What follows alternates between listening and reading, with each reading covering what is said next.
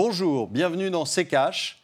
Éloignez les naïfs de la télévision, ça risque de les choquer.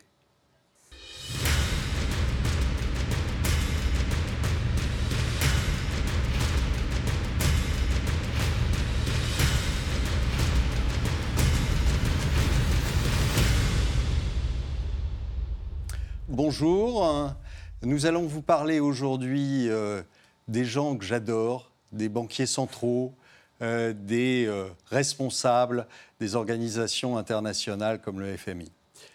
Euh, bonjour Estelle. Bonjour Olivier, bonjour à tous, bienvenue dans ce quatrième numéro de C'est Cash. Alors vous l'avez dit Olivier, au programme F M I, Banque centrale et politique monétaire. Certaines institutions régissent notre économie, c'est le cas des banques centrales. Les Américains ont la Fed, la Réserve fédérale des États-Unis. Nous en Europe, nous avons la B C E, la Banque centrale européenne, dont le siège est à Francfort. Elle a pris ses fonctions en mille neuf cent quatre-vingt-dix-neuf et a remplacé les banques centrales des différents États de la zone euro. Son siège est à Francfort, en Allemagne, et son patron, c'est Mario Draghi. Alors Olivier, juste pour commencer, pour planter le décor, euh, à quoi servent les banques centrales? À quoi sert la B C E, par exemple? Écoutez, euh, depuis quelques années, euh, euh, à nous enfoncer euh, prodigieusement. Euh, je plaisante un peu, mais c'est pas, c'est pas tout à fait une plaisanterie. Au départ, une, la, la, la Banque centrale était, euh, dans ses statuts d'ailleurs, euh, devait contrôler l'inflation.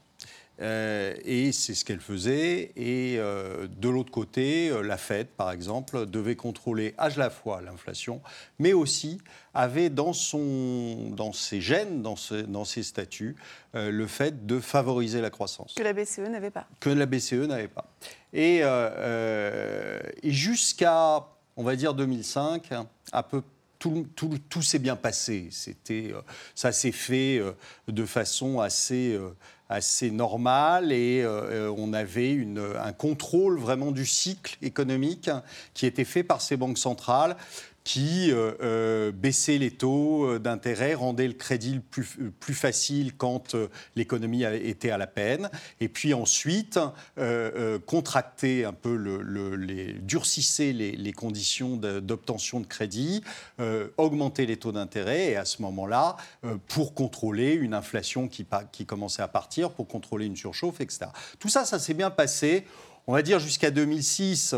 Avant, il y a eu des petits couacs, il y a eu euh, quatre-vingt-dix-huit, euh, L T C M, un fonds qui, euh, qui a fait faillite. Et à ce moment-là, Greenspan a euh, donné des, des assurances qui ont fait qu'il y avait un espèce d'aléa moral, qui a fait que les banques se sont crues un peu tout permis. Mais euh, jusqu'à, jusqu'à deux mille six, tout, tout se passait bien. Et puis arrive deux mille huit, une erreur d'abord de, de M. Bernanke, le président de la Fed, qui a fait une, une énorme bêtise à ce moment-là, qui a arrêté de monter les taux d'intérêt.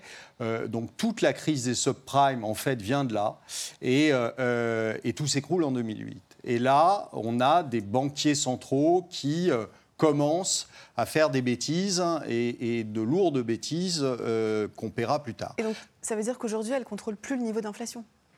Non. Alors aujourd'hui, en fait, elles ont fait une, une erreur majeure pour moi qui, euh, qui est de, de penser que euh, leurs actions aller euh, euh, re- remonter l'inflation et refaire de l'inflation, parce que quand vous avez une crise économique majeure, en fait, il se trouve que bah, vous n'avez pas d'inflation pour une bonne et simple raison que l'inflation, c'est simplement un espèce de de, de, de résultante, de décalage entre le moment euh, où euh, vous retrouvez de la croissance, donc vous, vous avez une demande qui augmente, et puis euh, le système industriel pour produire. Donc ce décalage fait qu'il y a une tension sur les prix. Or là, il n'y avait pas de, de tension sur les prix puisqu'il y a eu une récession euh, formidable. Et, euh, et il se trouve que euh, les banquiers centraux, par une espèce de... de de quoi qu'intellectuels se sont dit euh, euh, on va euh, faire tourner la planche à billets, donc euh, ce qu'on a appelé les quantitative easing, et cetera. Euh, on va faire tourner la planche à billets, c'est-à-dire qu'on va injecter de la monnaie dans le circuit, et cette injection de monnaie va provoquer de l'inflation. Alors, ce qui est une aberration. Justement, le quantitative easing, donc c'est, euh, qu'est-ce que c'est exactement ? Alors, le quantitative easing, en fait, c'est, c'est très simple. Ça revient à acheter sur le marché euh, euh, des, des titres, des, des titres obligataires. Euh, donc, acheter de la dette sur le marché, un, pour faire baisser les taux d'intérêt, et euh, deux, pour sortir ces obligations des banques hein, et donc se dire que si les banques n'étaient plus investies sur des obligations qui étaient quelquefois douteuses, eh bien elles allaient prêter à l'économie et que donc ça allait relancer la machine. Ça, c'est la stratégie euh, qu'a choisie la B C E la... pour sortir de la crise de deux mille huit. Alors, ce n'est pas la stratégie que, qu'a, qu'a, qu'a déterminée la B C E. Au départ, c'est la stratégie qu'a déterminée la Fed. Euh, euh, la B C E, elle est venue très tard à ça, beaucoup plus tard que Pourquoi la Fed. Écoutez, euh, euh, j'en sais rien. Je pense que euh, la raison, c'est euh, surtout que la B C E, euh, c'est d'abord la Bundesbank, en fait. Euh, c'est, une, c'est une Bundesbank avec un faux nez. Euh, et donc, euh, la Bundesbank, vous savez, c'est très, euh, c'est très strict comme... Euh, Euh, comme mode de pensée et euh, les Allemands euh, ont toujours eu peur de l'inflation depuis euh, la République de Weimar, ils en ont assez souffert et donc euh, tout ce qui peut euh, d'une façon ou d'une autre déprécier la monnaie n'est pas quelque chose qui euh, amuse beaucoup les Allemands. Donc euh, je pense qu'en grande partie c'est ça, c'est eux qui ont traîné les pieds euh, mais je veux dire, on n'est pas obligé non plus euh, de suivre absolument le, le, la Fed pour la bonne et simple raison qu'il euh, y a déjà euh, une banque centrale qui s'appelle la Banque du Japon euh, qui faisait des quantitative easing depuis vingt ans. Mmh. Euh, elle a commencé dans les années quatre-vingt-dix hein, et euh, euh, avec quel succès ? Aucun. Euh, alors je pense qu'on va tous d'ailleurs euh, copier le Japon, euh, on est bien parti pour ça et, euh, et donc les banques centrales ont manifestement échoué. Elles ont échoué pourquoi ? Bah, tout simplement parce que vous n'avez pas en fait de retour dans l'économie réelle. Pourtant, c'est le, quanti- le quantitative easing qui a un peu sauvé l'euro euh, en deux mille douze, quand, euh, quand Mario Draghi a dit euh, qu'il, f- qu'il sauverait l'euro coûte que coûte. Enfin... Ce n'est pas le quantitative easing qui a sauvé l'euro, c'est, euh, c'est la déclaration, c'est ça d'ailleurs qui est assez extraordinaire, c'est simplement la déclaration de Mario Draghi qui a dit « je n'ai pas de limite ». Alors, vous savez ce que dit Einstein à propos de ça. Il dit que euh, seule la bêtise humaine est illimitée. Et, euh, il y avait la bêtise humaine et l'univers, mais il n'était pas sûr pour l'univers. Là, je pense qu'on a réellement eu la confirmation pour euh, l'humain. Alors justement, euh, Olivier, on va voir ça en chiffres. Depuis deux mille onze, la Banque centrale européenne a injecté plus de quatre mille milliards d'euros dans l'économie de la zone euro. Entre le programme de rachat d'actifs publics et privés et les opérations de refinancement de long terme, est-ce que ça, c'est une, une illustration du quantitative easing ? Oui, tout à fait. C'est ce qui s'est, euh, c'est ce qui s'est passé. Et alors, ce qui est intéressant, si vous voulez, c'est qu'on euh, euh, voit qu'il n'y a pas de fin à ce... Euh, à ce programme, euh, vous aviez les États-Unis qui, euh, euh, à la fin de, de, du mandat de Mme Yellen, qui avait visiblement décidé de faire une, une petite pause et qui avait dit « bon, bah, écoutez, euh, on, va, euh, on va normaliser les choses ». Et ça, c'était une déclaration de Mme Yellen dès son arrivée, c'est-à-dire en deux mille quatorze. On a attendu, on a attendu, on a attendu beaucoup. On n'a pas vu beaucoup de normalisation. Alors, c'est quoi la normalisation de... bah, la normalisation, c'est d'arrêter de, de, de faire du quantitative easing et puis, euh, c'est petit à petit se débarrasser de ce qu'on a acheté, d'accord ? Mmh. euh, et, et puis, euh, euh, progressivement, de remonter les taux. Alors, quelle est la différence entre les banques centrales et le F M I, par exemple ? Moi, le F M I, c'est un espèce de, de, d'acronyme qui ne sert pas à grand-chose. En fait, euh, le F M I, euh, vous savez que, euh, euh, d'abord, ils sont nuls en prévision, hein, faut le dire.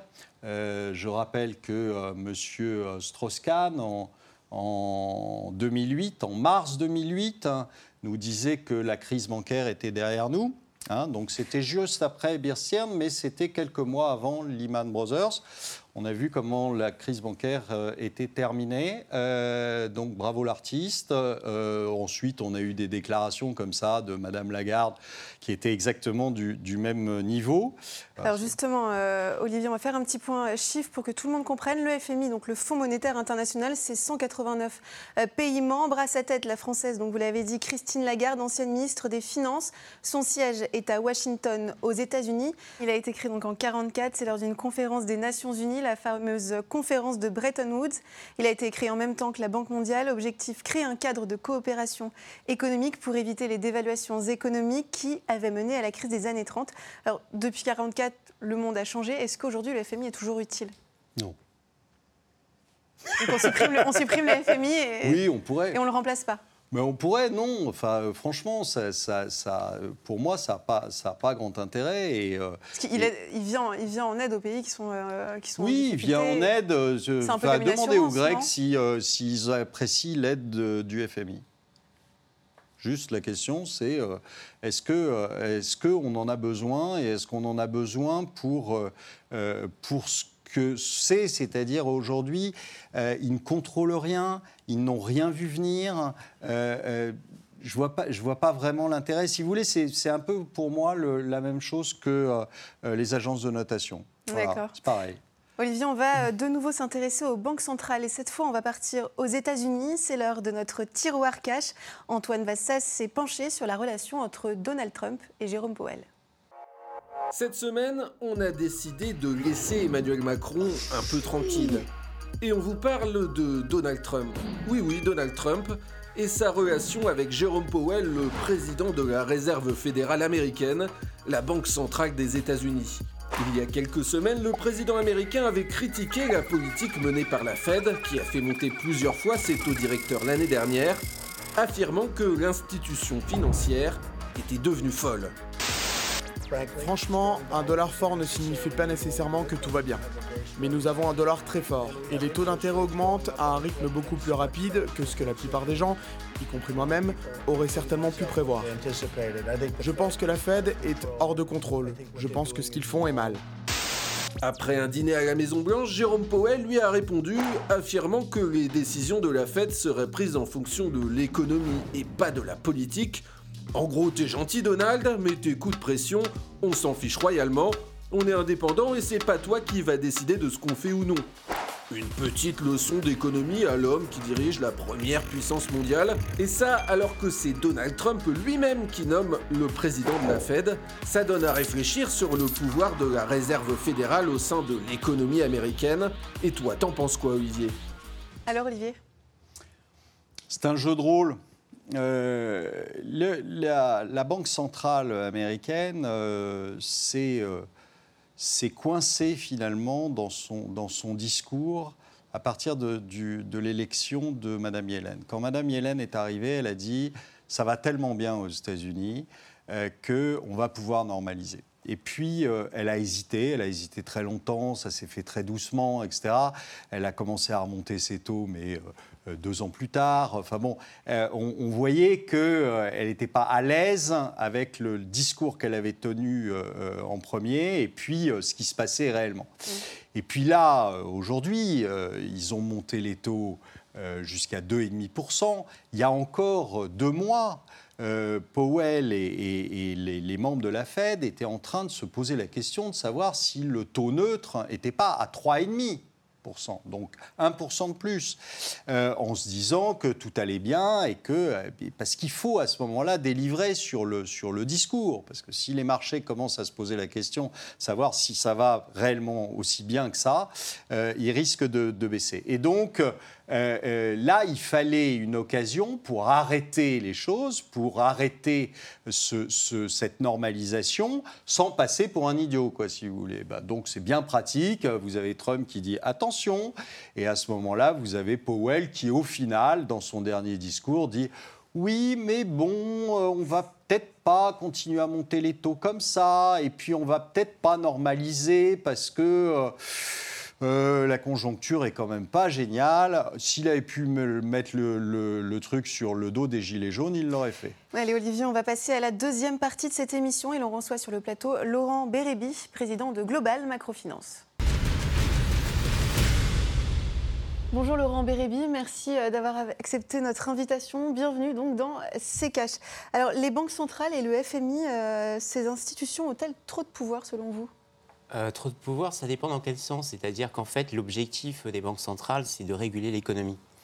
Euh, le, c'est leur objectif premier. Euh, le problème aujourd'hui, c'est que la régulation économique euh, demande des recettes différentes. Mmh. C'est-à-dire qu'on le voit déjà à partir des politiques monétaires. Euh, les politiques monétaires sont considérées comme non orthodoxes. Pas euh, conventionnelles. Pas conventionnelles. Donc une politique monétaire conventionnelle, c'est la régulation par les taux d'intérêt, par les taux directeurs. Une politique non conventionnelle, c'est à la fois une politique monétaire quantitative, c'est-à-dire une politique de rachat d'actifs donc directement. Le quantitative easing. Voilà. Euh, donc on rachète directement des actifs sur les marchés financiers. Et euh, la deuxième forme de, de, de politique euh, non conventionnelle, c'est euh, également des taux d'intérêt négatifs, comme l'applique aujourd'hui la Banque centrale européenne. Alors, à partir de là, on a le sentiment aujourd'hui que les banques centrales sont orientées vers les marchés financiers et non pas vers l'économie réelle, mmh. euh, puisque euh, tous ces deux euh, piliers de politique non conventionnelle sont directement orientés vers les marchés financiers. Euh, l'économie réelle demande autre chose. L'économie réelle, donc euh, la sphère entrepreneuriale, euh, demande, demande la création monétaire par le crédit. Et ce n'est pas par le biais euh, à la fois d'une politique monétaire quantitative ni par le biais d'une, d'une politique euh, de taux négatifs qu'on arrive à inciter suffisamment les banques à faire des crédits. Donc c'est là où il y a une, une problématique majeure aujourd'hui euh, sur euh, les, les politiques monétaires telles qu'elles sont menées aujourd'hui euh, par les banques centrales dans une optique de régulation économique. Olivier euh... Ouais, tout à fait. Le, le, le problème de, de c'est, c'est d'ailleurs ahurissant qu'ils euh, y aient cru. Euh, enfin, j'espère qu'ils n'y ont pas cru d'ailleurs, parce que ça serait, ça serait affolant. C'est euh, simplement cette espèce de vieille, euh, de vieille idée qu'il euh, suffit de baisser les taux pour qu'un chef d'entreprise ait envie de, de, d'investir. C'est idiot. C'est idiot. C'est-à-dire que c'est pas parce que les taux sont à zéro que le chef d'entreprise investit. Il investit parce qu'il a besoin d'investir, c'est-à-dire il investit parce qu'il a un marché avec une demande, et à ce moment-là, il va investir pour produire, pour délivrer ce qu'on lui demande. Euh, c'est pas parce qu'il a des taux à zéro, il s'en fiche des taux à zéro. Et, euh, et au contraire, la politique de taux à zéro est, est destructrice parce que euh, euh, elle permet à des, à des sociétés qui auraient dû mourir avec, avec un régime de taux normal de subsister. Et donc vous, vous faites subsister des sociétés qui auraient dû euh, se, se, s'arrêter, et donc vous avez en fait des surcapacités qui restent. Et les surcapacités, ça ne provoque pas de l'inflation, ça provoque de la déflation. Alors moi, ça me fait toujours hurler de rire quand je vois des économistes qui s'interrogent pendant des heures en se demandant « mais pourquoi donc, avec tout l'argent qui a été mis et tous les taux d'intérêt à zéro qu'il y a eu, pourquoi il n'y a pas d'inflation ?» bah, tout simplement parce que cette politique-là est déflationniste. Elle n'est pas inflationniste du tout. Vous êtes d'accord avec ça, Laurent ? Elle est déflationniste, euh, cette Alors, politique ? j'ai pas, j'ai pas exactement la, la même analyse qu'Olivier sur... Euh, le pourquoi du comment, l'économie déflationniste. Mais le fait est, et je partage avec lui, le constat selon lequel l'économie est déflationniste. Mmh. Mais cette économie déflationniste, justement, pour, selon moi, euh, ne nécessite pas, enfin, la baisse des taux ne permet pas de remettre, de, de reflater l'économie, c'est-à-dire de, de, d'injecter euh, de la nouvelle monnaie dans la sphère entrepreneuriale, dans la sphère productive. Donc c'est ça qui reflète l'économie. Le, refléter l'économie, ça consiste justement à accroître la masse monétaire dans la sphère productive. Aujourd'hui, on ne le fait pas. On ne le fait pas ou on le fait indirectement par le biais, justement, euh, les taux sont plus bas sur les marchés, donc les banques baissent les taux des crédits. Et donc les taux des crédits, elles les baissent, notamment pour les entreprises qui sont des entreprises cotées, pas nécessairement les, les non cotées. Et en plus, euh, on va euh, faire des crédits, euh, on va dire, euh, peu, peu chers, à euh, tous les bons risques, c'est-à-dire à la fois, notamment les mmh. hauts patrimoines, les ménages à hauts revenus. Donc c'est une politique, encore une fois, euh, cette politique non conventionnelle euh, déséquilibre encore plus le système. C'est-à-dire qu'on est dans un système où euh, les plus puissants sont toujours plus puissants et les, les plus faibles sont toujours plus faibles. Donc, Pourtant, le, le, le quantitative easing, ça a un peu montré ses fruits quand même, en, quand on a, ça a quand même sauvé euh, la zone euro. Alors, oui, alors le quantitative easing, ça consiste en fait la politique monétaire quantitative. C'est injecter des liquidités sur les marchés financiers. Ça, on en a besoin à un certain moment, notamment lorsque les marchés financiers sont très bas, eh bien, on a besoin d'injecter justement ces liquidités. Mais ces liquidités ne, sont pas, ne doivent pas être, qui sont injectées par la, la Banque centrale, ne doivent pas être perpétuelles. Mmh. C'est-à-dire qu'une fois que les marchés reviennent à un, on va dire, à un niveau de liquidité confortable, on doit retirer cette politique mais monétaire quantitative. Le problème, c'est que c'est quand on rentre, c'est, c'est le principe du, du drogué, si vous voulez. Oui, quand exactement. On rentre dans ce genre de, de, de, de mécanisme, on ne peut plus en sortir. Oui. Et c'est ça le problème, c'est d'ailleurs. D'en sortir. C'est-à-dire qu'aujourd'hui, on voit les limites de ça. On a des, des, des banques centrales qui se sont mises même à acheter des actions, alors que ce n'est pas leur boulot. Nulle part dans les statuts d'une banque centrale, il y a « je vais acheter des actions ». On a des, des, des banques centrales avec de l'Apple. Qu'est-ce qu'ils font avec de l'Apple ? Qu'est-ce que ça veut dire ? Ça veut dire que les banques centrales, maintenant, sont devenues totalement market dépendante, c'est-à-dire dépendante du Des marché, alors que normalement leur business, c'est de contrôler l'économie, les cycles économiques, et absolument pas les marchés financiers. Donc quand vous vous mettez à essayer de contrôler les niveaux des marchés financiers, ce qui veut dire que vous n'êtes plus dans un régime de détermination des prix par le marché, mais par la Banque centrale, de fixation des prix par la Banque mmh. centrale, c'est-à-dire, en fait, c'est, c'est le, le, les, les, les, les prix fixes qu'on a eus dans le passé, et à partir de ce moment-là, vous n'avez plus la possibilité pour la Banque centrale de se retirer, parce que si elle se Alors retire, c'est catastrophe sur les marchés. Justement, Laurent Berrebi, comment on sort de, de, tout, de ce système-là ? Comment est-ce qu'on revient en arrière ? Mais justement, comme le dit Olivier, euh, c'est très, très difficile aujourd'hui. Parce que Ça veut il dire faut... qu'il n'y a pas de solution ? Il y en a, mais euh, finalement, ce n'est pas du côté de la politique monétaire.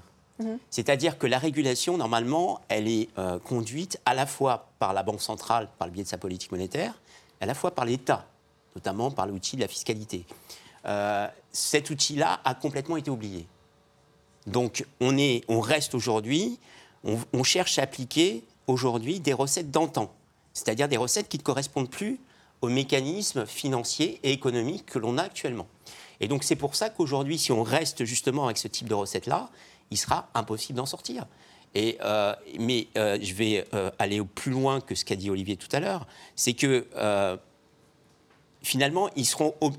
il va y avoir une impasse, une impasse notamment au niveau de la Fed. Euh, cette impasse au niveau de la Fed, elle va se voir, et elle est en train de se voir, au niveau du marché de l'emploi. La pénurie de main-d'œuvre aux États-Unis est, pour moi, excessive. C'est-à-dire, elle est vraiment très, très forte. Mmh. Et ceci conduit, bien évidemment, les salaires à augmenter et à augmenter de plus en plus. Seulement, comme on est dans une économie déflationniste, mmh. les prix de vente des entreprises ne peuvent pas monter pour autant. Et donc, automatiquement, on va assister à une compression des marges. Et une compression des marges qui va être d'autant plus forte que les, la politique monétaire n'aura pas été ajustée par rapport justement à cette pénurie de main-d'œuvre. Et donc, on va de facto assister à une dégradation des profits des entreprises américaines du fait de cette compression des marges et donc des marchés financiers qui vont être nécessairement rattrapés par la dégradation des profits des entreprises américaines. Et donc, c'est là où on est en face d'une impasse pour la politique monétaire telle qu'elle est menée aujourd'hui. Moi, je ne suis, suis absolument pas d'accord sur le, sur le plein emploi aux États-Unis. Pour moi, c'est, c'est, c'est une... une erreur majeure, c'est-à-dire qu'il n'y a pas, y a pas plus de plein emploi que de beurre en broche, euh, pour la bonne et simple raison qu'on est toujours dans ce système. Déjà, rien que de, de la méthode de calcul du, du, du chômage aux États-Unis est un gag, euh, c'est, c'est vraiment un gag. Donc, euh, euh, j'avais écrit un papier là-dessus, enfin, c'est, c'est, quand on se plonge là-dedans, c'est totalement hallucinant. Donc, les chiffres sont faux, et vraiment faux, sur les chômages et sur le revenu. Quand on sait comment c'est calculé, c'est, c'est, c'est, c'est atterrant. Alors qu'il y a un moyen très simple, hein. Euh, il suffit de prendre les données fiscales. Vu que c'est un prélèvement à la source, ça serait assez facile d'avoir des chiffres précis. Or, c'est pas fait comme ça, c'est fait par sondage, et cetera. Et donc, c'est juste n'importe quoi.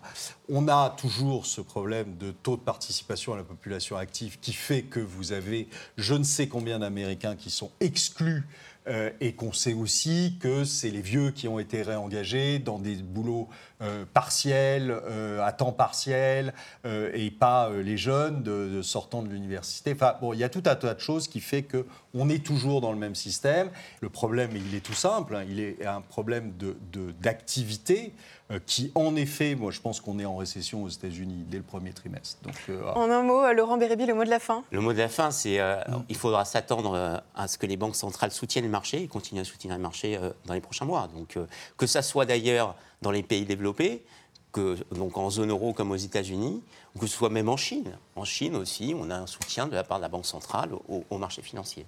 Merci beaucoup Laurent Berrebi d'être venu sur le plateau de C'est Cash. Je rappelle que vous êtes le président de Global Macrofinance.